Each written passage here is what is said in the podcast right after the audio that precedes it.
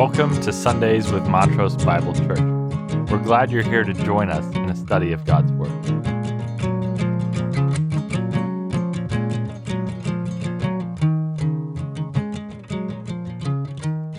Upon all of these things, and on an individual and a church level, Leviticus is far too often left unread, unstudied, and misunderstood. And the cold indifference that many today treat this book with could not be any farther from the high regard that the Israelites held it in. So much so that this was the first book of the Torah that they introduced their children to at school. Leviticus is the place that they started to teach the next generation. And not just because they blindly desired for their children to just follow all the rules that lay within it, but because this people understood and got to experience for themselves what obedience to these rules and regulations brought them, a relationship. God had opened up a way for this sinful people to have a relationship with Him, the one and only, perfect, and holy God. And for some odd reason, the modern church has judged the book of Leviticus with the same faulty scale that the world so often measures the church by. For when outsiders look into the lives of those who are wholeheartedly following after Jesus, they miss the relational aspect that we have with Him, and their eyes become focused on the rules and regulations. They say, "Why don't you drink? Why don't you curse? Why don't you come out to this party with us? Oh, that's right, you're doing the God thing, and you aren't allowed to have any fun." All they see is rules and regulations, even though that's not what's at the heart of the matter. We're in it for the relationship. And when we get that right, we're able to recognize that the rules that God puts in place are there to act as guidelines to protect us from sin in ourselves, and His regulations are there to drive us to the means of redemption which He has provided. And these things are not a burden to us, but a joy. But for those outside of the relationship, they'll never be able to understand this. And we know what this standard of judgment feels like, but still, as we look down the corridor of time, all the way back to the book of Leviticus, we end up judging God's people who lived during this period of God's redemptive plan with this same scale. We look at Leviticus and all we see is rules and regulations. So we say to ourselves, man, I'm glad I wasn't alive then, having to follow all of those things. And to this statement, the people who were first received this message would respond, no, you're missing the point. Yes, there's obviously rules and regulations, but that's not what it's all about. It's about the relationship. And we forget that this is what was being made available to God's chosen people as they were camped at the foot of Mount Sinai. God was opening up a way to bring them back into His presence and worship Him. And God's words to Moses when He spoke to him from the burning bush had come true.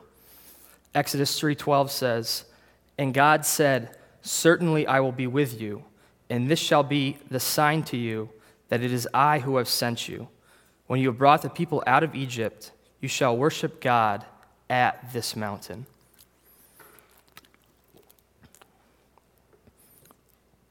If we remember, the Israelites had made their way out of Egypt through the Red Sea and to the foot of Mount Sinai, and it's here where they're being taught to worship the Lord. If we recall the overall narrative of Exodus, we'll remember that after Moses had consecrated the people, he brought them out of the camp to meet God, and they stood at the foot of the mountain. Then God spoke to all the assembly the words of the Ten Commandments, and we see the people's response in chapter twenty of Exodus in verses eighteen through twenty-one. All the people perceived the thunder and the lightning flashes and the sound of the trumpet and the mountain smoking, and when the people saw it, they trembled and stood at a distance. They said to Moses, "Speak to us yourself, and we will listen. But let not God speak to us, or we will die." Moses said to the people, "Do not be afraid, for God has come in order to test you, and in order that the fear of Him may remain with you, so that you may not sin. So the people stood at a distance while Moses approached the thick cloud where God was. The Lord then speaks to Moses and gives him ordinances for the people to follow, and Moses recounts all of these ordinances to the people, and we're told that they all came together with one voice saying, "All that the Lord has spoken, we will do, and we will be obedient," thus accepting the terms of God's covenant. And Moses again ascends to the top of Mount Sinai, this time for forty days and nights. During this time, God gives him instructions for the construction of the tabernacle and its instruments, instructions for the priests, instructions for the celebration of the Sabbath, and the Lord also gives Moses two stone tablets of the testimony which were written by the finger of God. And regrettably, we also must recall that these two tablets were thrown to the ground by Moses and shattered when he came near the camp and saw the people dancing and worshiping the golden calf that Aaron had fashioned. As we remember, Moses destroys the calf. God punishes the people for their sin. Thankfully, though, the Lord is both gracious and merciful. He restores the two tablets of stone that have been shattered and renewed the covenant with his people. Moses then takes up a contribution from the people for the construction of the tabernacle in the manner which the Lord had commanded him to do. And the construction of the tabernacle begins in chapter thirty-six of Exodus and is completed in chapter thirty-eight. And we see in chapter forty, verse seventeen, the tabernacle being erected for the first time. Now in the first month of the second year, on the first day of the month, the tabernacle was erected. And after Moses finished doing all that the Lord commanded, we see what happens next in verses thirty-four through thirty-five. Then the cloud covered the tent of meeting, and the glory of the Lord filled the tabernacle. Moses was not able to enter the tent of meeting because the cloud had settled on it, and the glory of the Lord filled the tabernacle. And the events in Exodus set forth both the timeline of Leviticus and also the necessity of its message. As for the timeline, the tabernacle was erected for the first time in the first month of the second year on the first day of the month, as we've just seen in Exodus chapter forty, verse seventeen. And we also see in Numbers chapter ten, verses eleven through thirteen, when it was taken down for the first time. Now in the second year, in the second month, on the twentieth of the month, the cloud was lifted from over the tabernacle of the testimony, and the sons of Israel set out on their journeys from the wilderness of Sinai. Then the cloud settled in the wilderness of Paran, so they moved out for the first time according to the commandment of the Lord through Moses. And the events of Leviticus take place within these two dates. And the events that we recapped in Exodus also clearly paint the portrait of why the message of Leviticus was a necessity. God's descent upon Mount Sinai in fire caused the whole mountain to be covered in smoke, like the smoke ascending from a furnace. His presence caused the whole mountain to shake violently. The people needed to be consecrated just so they could approach the foot of the mountain, and God told Moses that if anyone touched the mountain, beast or animal, they would surely be put to death. Furthermore, the people were terrified from the Lord's presence and the Lord's voice speaking upon the mountain while they were at a distance. And now this same exact God had filled the tabernacle with his glory and was going to go forth in the midst of his people. And this event in Exodus forty creates the tension and the fundamental problem to which the book of Leviticus speaks. Now that the glory of the Lord has descended upon the tabernacle, how are the people to draw near his holy presence? And this is the background that must first be remembered before we even look at the book of, Le- of Leviticus. Yet there's one more piece that speaks of both its vital importance and the centrality of this book. We've taken a quick look at the overview of the events that led up to Leviticus, but we can also learn much from considering where God has chosen to record this book in his word. Leviticus is part of the Pentateuch, which literally means five scrolls or five books. And as we've taken note from past Old Testament studies, many biblical authors would have structured their writings on a big or small level in a chiastic pattern, with their key message being placed at the center rather than at the end like we're accustomed to today.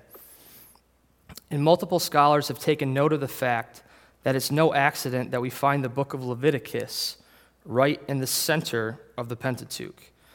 And near the center of the book of Leviticus, we see instructions for the annual Day of Atonement, both of which speak to the fundamental problem that was caused by the fall in Genesis three. How can sinful man come back into the presence of a holy God? And with all of this background information in mind, let's take a look at this morning's text, Leviticus chapter one, verses one through seventeen.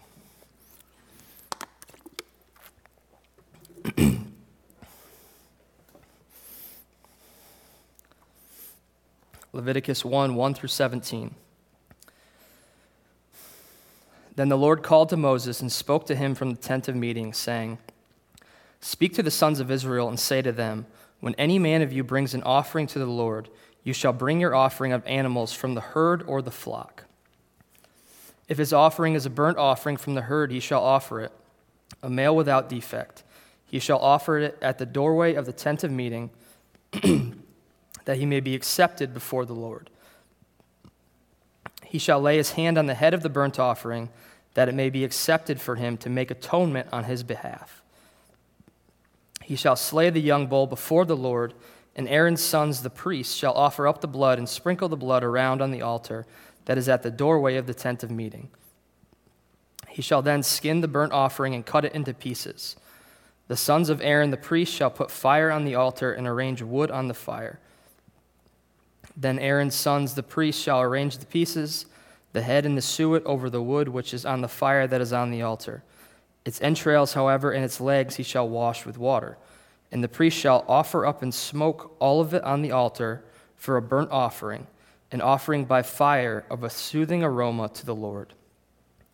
But if his offering is from the flock of the sheep or of the goats for a burnt offering, he shall offer it a male without defect.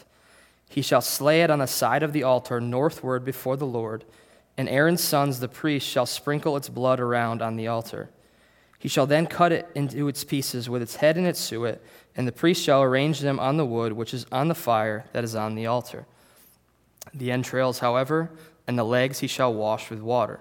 And the priest shall offer all of it, and offer it up in smoke on the altar.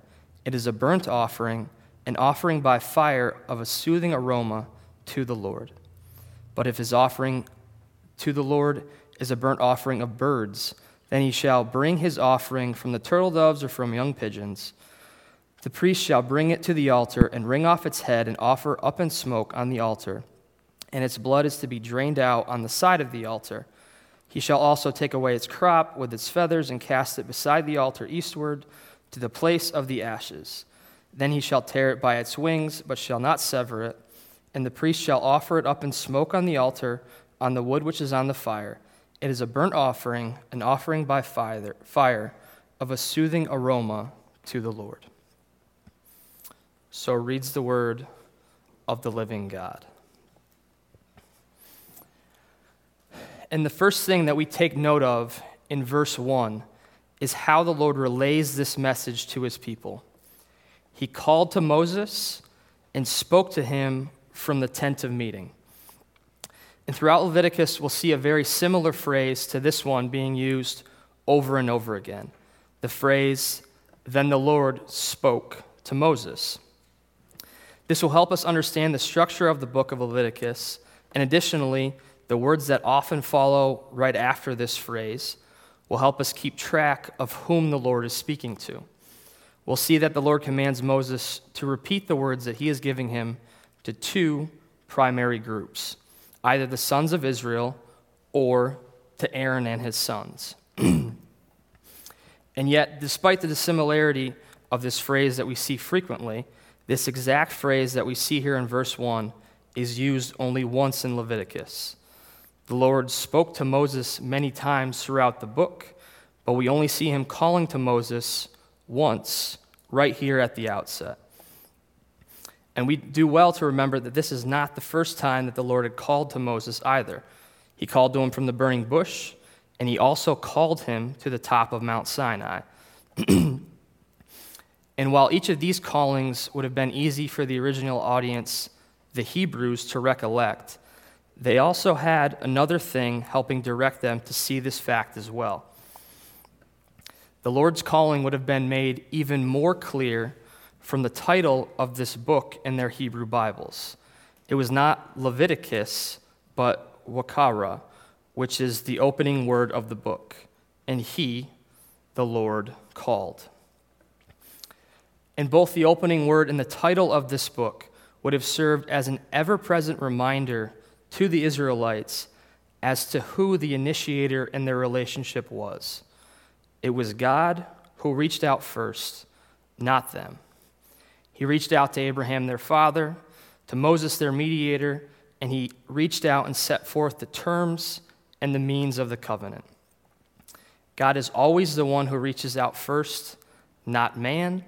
He is the one who calls out to his people, not the other way around. Verse two.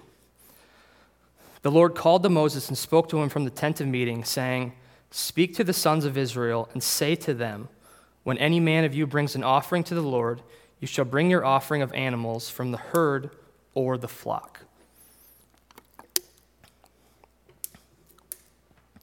And verse two sets the precedent as to where the Israelites were to gather any animal that they were to offer up to the Lord, whether it be used for the burnt offering, the peace offering, sin offering, or guilt offering. The animal was to be from the herd or the flock, which is just a simple way to reference both the small and large animals that would have been herded by the Israelites. And built into this command as well was the implication that they were not to use any wild animals for their sacrifice. And the language used to describe both the offering itself and the act of offering it, both the noun and the verb, help clue us in to one of the intended results of this sacrifice. The offering itself, korban, and the act of bringing or offering it, karab, both mean to draw near or to approach, which, as we remember from the introduction, is a problem that the Israelites now faced. God had manifested his presence among them in the tabernacle, but now they needed to know how to draw near. And God's answer is through sacrifice. As we move on to verse three, we see that the instructions God tells Moses to speak to the people have moved from an overall introduction to a specific sacrifice. If his offering is a burnt offering from the herd, he shall offer it a male without defect. He shall offer it at the doorway of the tent of meeting, that he may be accepted before the Lord. And the remainder of chapter one spells out the details that the people are to follow in regards to the burnt offering. The Hebrew word that is used to describe this specific type of offering finds its root from a word that means ascend, or to go up in smoke. And this offering was by far the most common offering to be made to the Lord. And while Moses was on Mount Sinai, the Lord gave him instructions as to the frequency of the burnt offering. We see this in Exodus twenty-nine, verses thirty-eight through forty-six. The Lord said to Moses, "Now this is what you shall offer on the altar: two one-year-old lambs each day, continuously. The one lamb you shall offer in the morning, and the other lamb you shall offer at twilight. And there shall be one-tenth of an ephah of fine flour, mixed with one-fourth of a hin of beaten oil, one-fourth of a hin of wine for a drink offering with one lamb. The other lamb you shall offer at twilight, and shall offer with it the same grain offering and the same drink offering as in the morning, for a soothing aroma, an offering by fire to the Lord. It shall be a continual burnt offering throughout your generations, at the doorway of the tent of meeting before the Lord, where I will meet with you to speak to you there. I will meet there with the sons of Israel, and that shall be consecrated by my glory. I will consecrate the tent of meeting and the altar. I will also consecrate Aaron and his sons to minister as priests to me. I will dwell among the sons of Israel and will be their God. They shall know that I am the Lord their God who brought them out of the land of Egypt, that I might dwell among them. I am the Lord their God."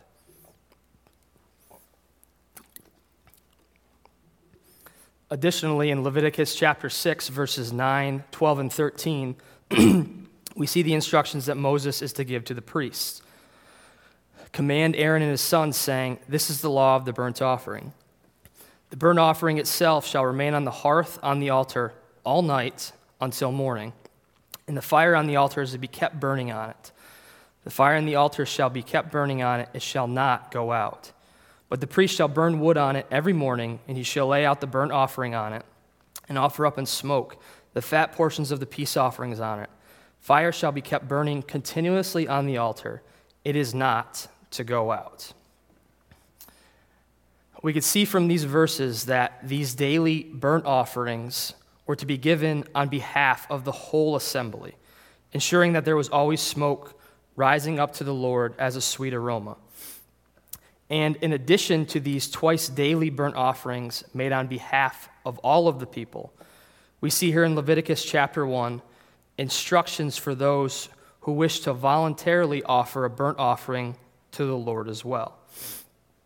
And for those that wish to do so, both the individual and the priests are given detailed instructions on what to do. If their sacrifice was from the herd, it was to be a male without defect, verse three. If it was from the flock, which would have either been sheep or goats, it was to be a male without defect, verse ten. And if it was a burnt offering of birds, it was either to be from turtle doves or young pigeons, verse fourteen. And we see from both verse three and verse ten the quality of the offering that was to be brought to the Lord. It was to be without defect, having no blemishes or deformities. We can see from this that God had no desire for the people to offer him neither a worthless nor an average run-of-the-mill animal. He would only receive the best that they had to offer. An offering of anything less than the best of what the people could bring, whether that was a bull, a sheep or a goat, or a turtle dove or a pigeon, would have been a direct indication to the Lord that their heart was not in the right place. The Lord has never been, nor will he ever be, interested in receiving second best. It would bring him no delight to have his people go out to their herds or flocks and pick out some virtually useless or valueless animal and then bring it to the Lord. In the last book of the Old Testament, God lets his people know through his prophet Malachi what he thinks of sacrifices that were offered in this manner. Malachi chapter one, verses six through fourteen says, "A son honors his father, and a servant his master. Then if I am a father, where is my honor? If I am a master, where is my respect? Says the Lord of hosts to you, O priests who despise my name. But you say, how have we despised your name? You're presenting defiled food upon my altar. But you say, how have we defiled you? In that you say, the table of the Lord is to be despised. But when you present the blind for sacrifice, is it not evil? And when you present the lame and sick, is it not evil? Why not offer it to your governor? Would he be pleased with you? Or would he receive you kindly, says the Lord of hosts? But now will you entreat God's favor, that he may be gracious to us. With such an offering on your part, will he receive any of you kindly, says the Lord of hosts. Oh, that there were one among you who would shut the gates, that you might not uselessly kindle fire on my altar. I am not pleased with you, says the Lord of hosts, nor will I accept an offering from you. For from the rising of the sun even to its setting, my name will be great among the nations, and in every place incense is going to be offered to my name, and a grain offering that is pure. For no, my name will be great among the nations, says the Lord of hosts. but you are profaning it, and that you say, the table of the Lord is defiled, and as for its fruit, its food is to be despised. You also say, my, how tiresome it is, and you disdainfully sniff at it, says the Lord. But cursed be the swindler who has a male in his flock and vows it, but sacrifices a blemished animal to the Lord. For I am a great king, says the Lord of hosts, and my name is feared among the nations. And this is one of the reasons that the Lord requires an animal without defect.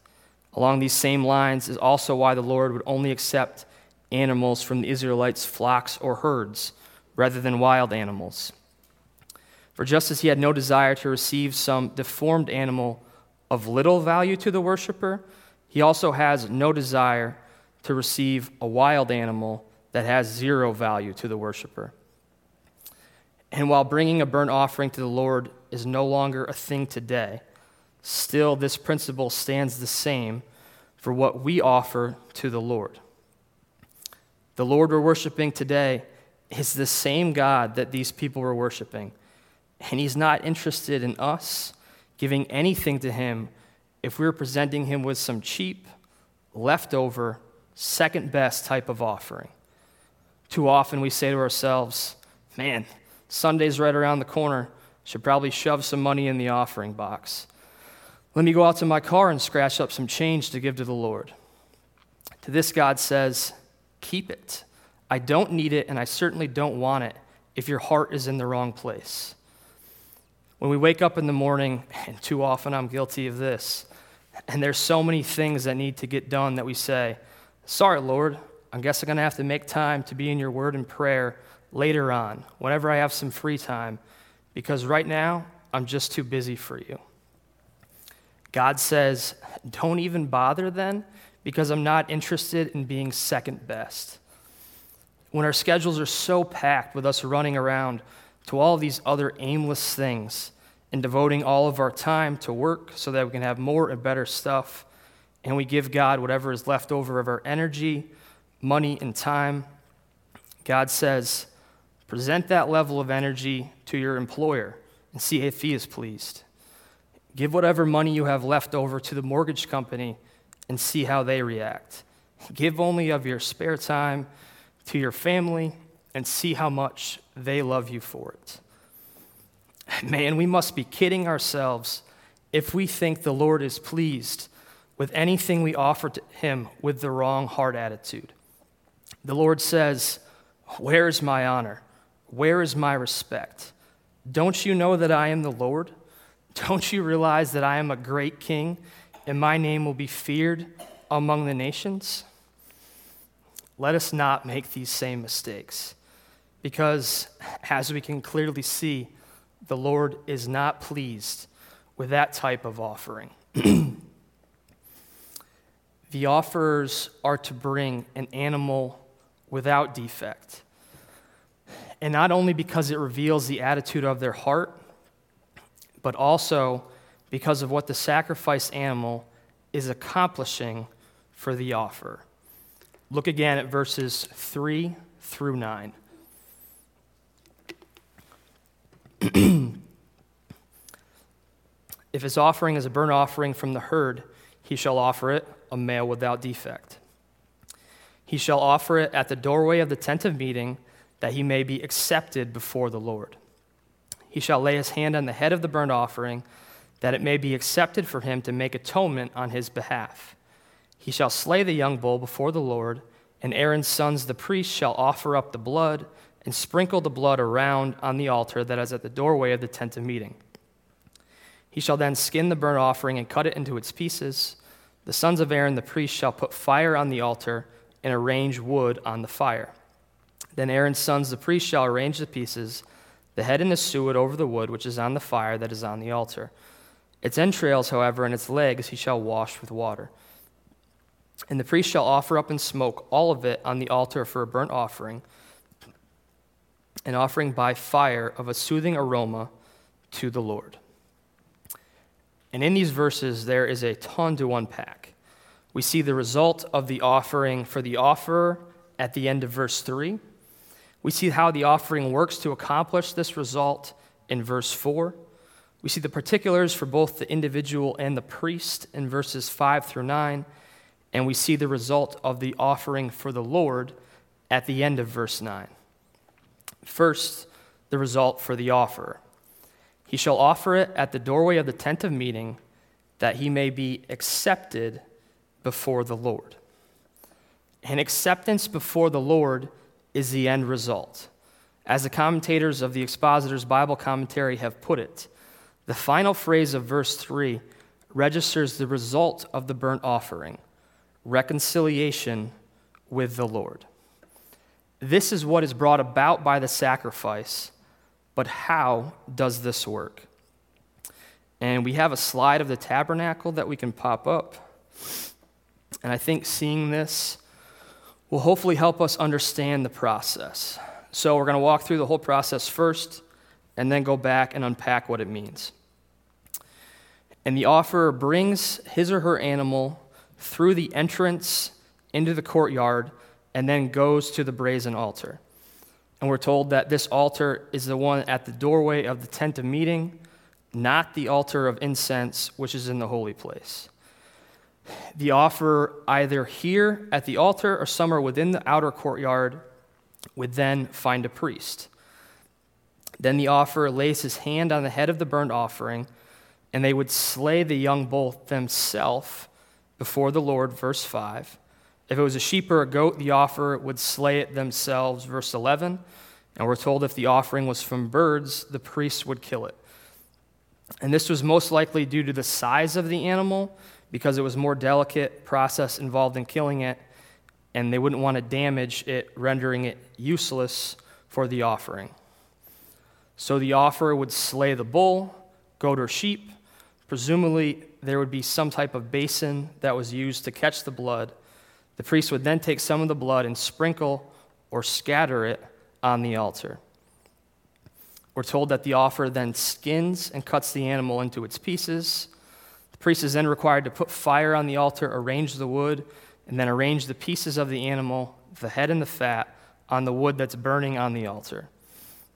The internal organs and legs of the animal are to be washed with water by the offerer, and then the priest is to offer all of it up in smoke to the Lord.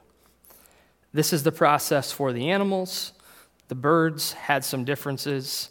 Once again, most of these differences would have been because of the proportion in their size.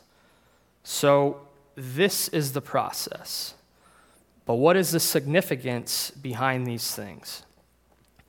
And as we'll see, the theology packed in here is rich. First, we observe where the animal was to be offered. We see in verse three, at the doorway of the tent of meeting. And Matthew Henry takes note of the significance of this location. He says, the offerer must offer it at the door as one unworthy to enter, and acknowledging that there is no admission for a sinner into covenant and communion with God but by sacrifice. We then take notice of the result at the end of verse three, that he may be accepted before the Lord. And as we can clearly see, the purpose of the sacrifice is reconciliation with the Lord. Yet we must also take note that this offering is a voluntary one. It was not required for the individual worshiper, and unlike the sin and guilt offering, there is no specific sins listed that this offering is meant to cover, thus raising the question, if it's not covering any specific sin, then what is it providing atonement for?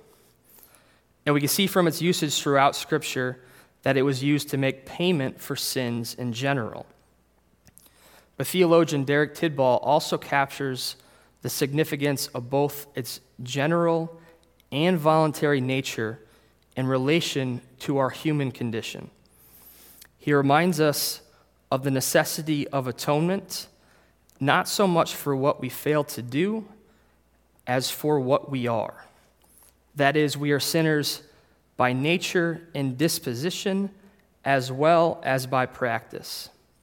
He then goes on to say, whatever other purposes the sacrifice may have fulfilled, it reminds us that it was and is impossible for anyone to approach God without being conscious of sin and having this barrier removed before other business may be conducted. And this is where the atonement of verse four comes into play. For this is how God is able to remove the barrier. The offerer laid his hands on the head of the animal, and the word that's used here would mean that he leaned in heavily or took hold of the animal's head. And in so doing, he was declaring both that the animal belonged to him and that he was placing his trust in God that this animal may be accepted for atonement on his behalf. Recognizing that he deserved to die because of his own sin, yet also recognizing that the death of this animal would provide a covering and a payment for his sins. It would provide atonement. The offerer would then kill the animal himself, further signifying that the animal was given as a substitution. The spotless animal was to die in place of the sinner. Its life was to pay the penalty for his sin, and it was able to do so because of its unblemished state.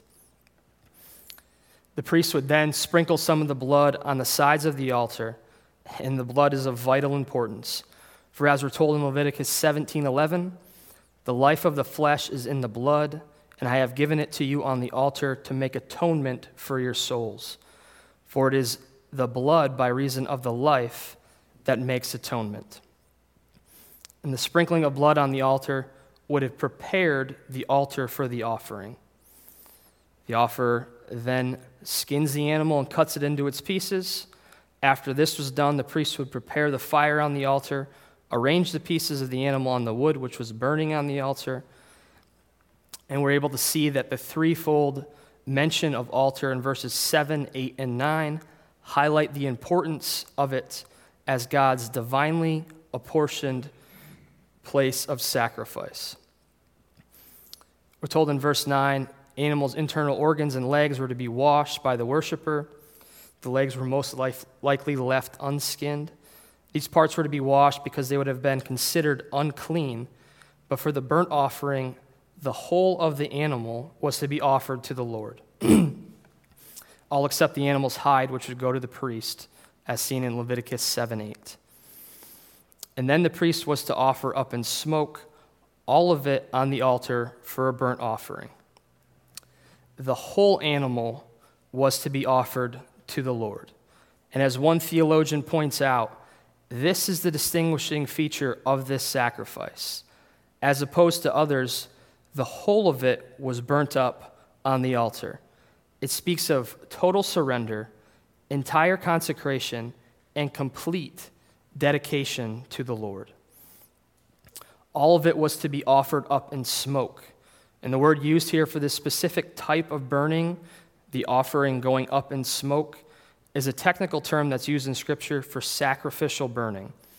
It's a verb that's used when there's incense to be burned, and it's different than the common word used for burning to totally destroy. The implication here is that the burning is turning something into a fragrance by fire. The sacrifice is transformed into smoke and rises up to God as a soothing aroma. And this brings us to the end result of the sacrifice from the Lord's perspective.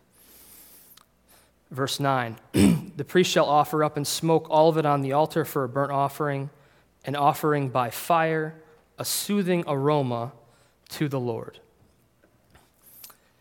And the scent of this sacrifice, as we can see, was pleasant and delightful to the Lord. But not for the same reasons that other cultures of this time would have presumed that their fake gods were delighted by their sacrifices. For the Lord does not need to be fed a meal by his creation. The reason he's delighted is not because he can smell dinner cooking on the stove, nor is he delighted simply because of the size of the sacrifice. We can see that this second one is true directly from our text. Look at God's response to the rich man's offering of a bull in verse nine, a soothing aroma to the Lord.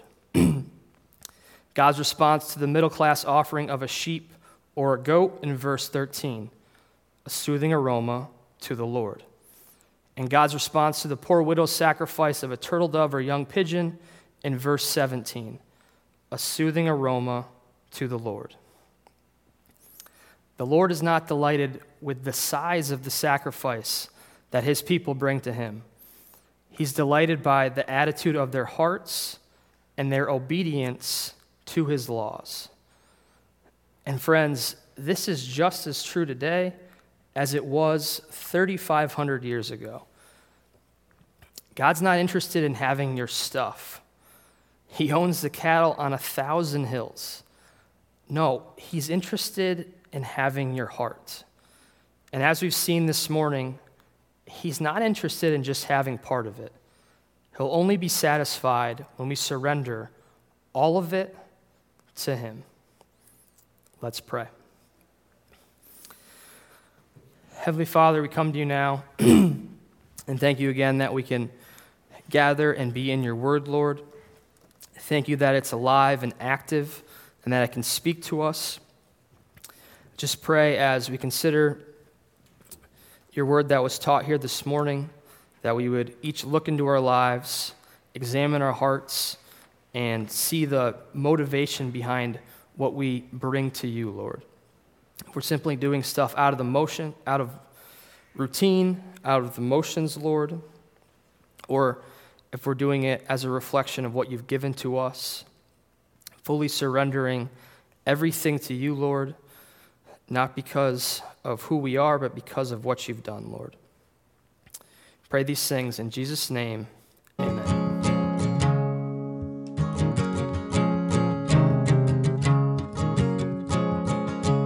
We trust you were challenged by the word of the Lord and invite you to join us again. If you'd like to learn more about our ministry in Montrose, come worship with us at nine thirty every Sunday along Lake Avenue.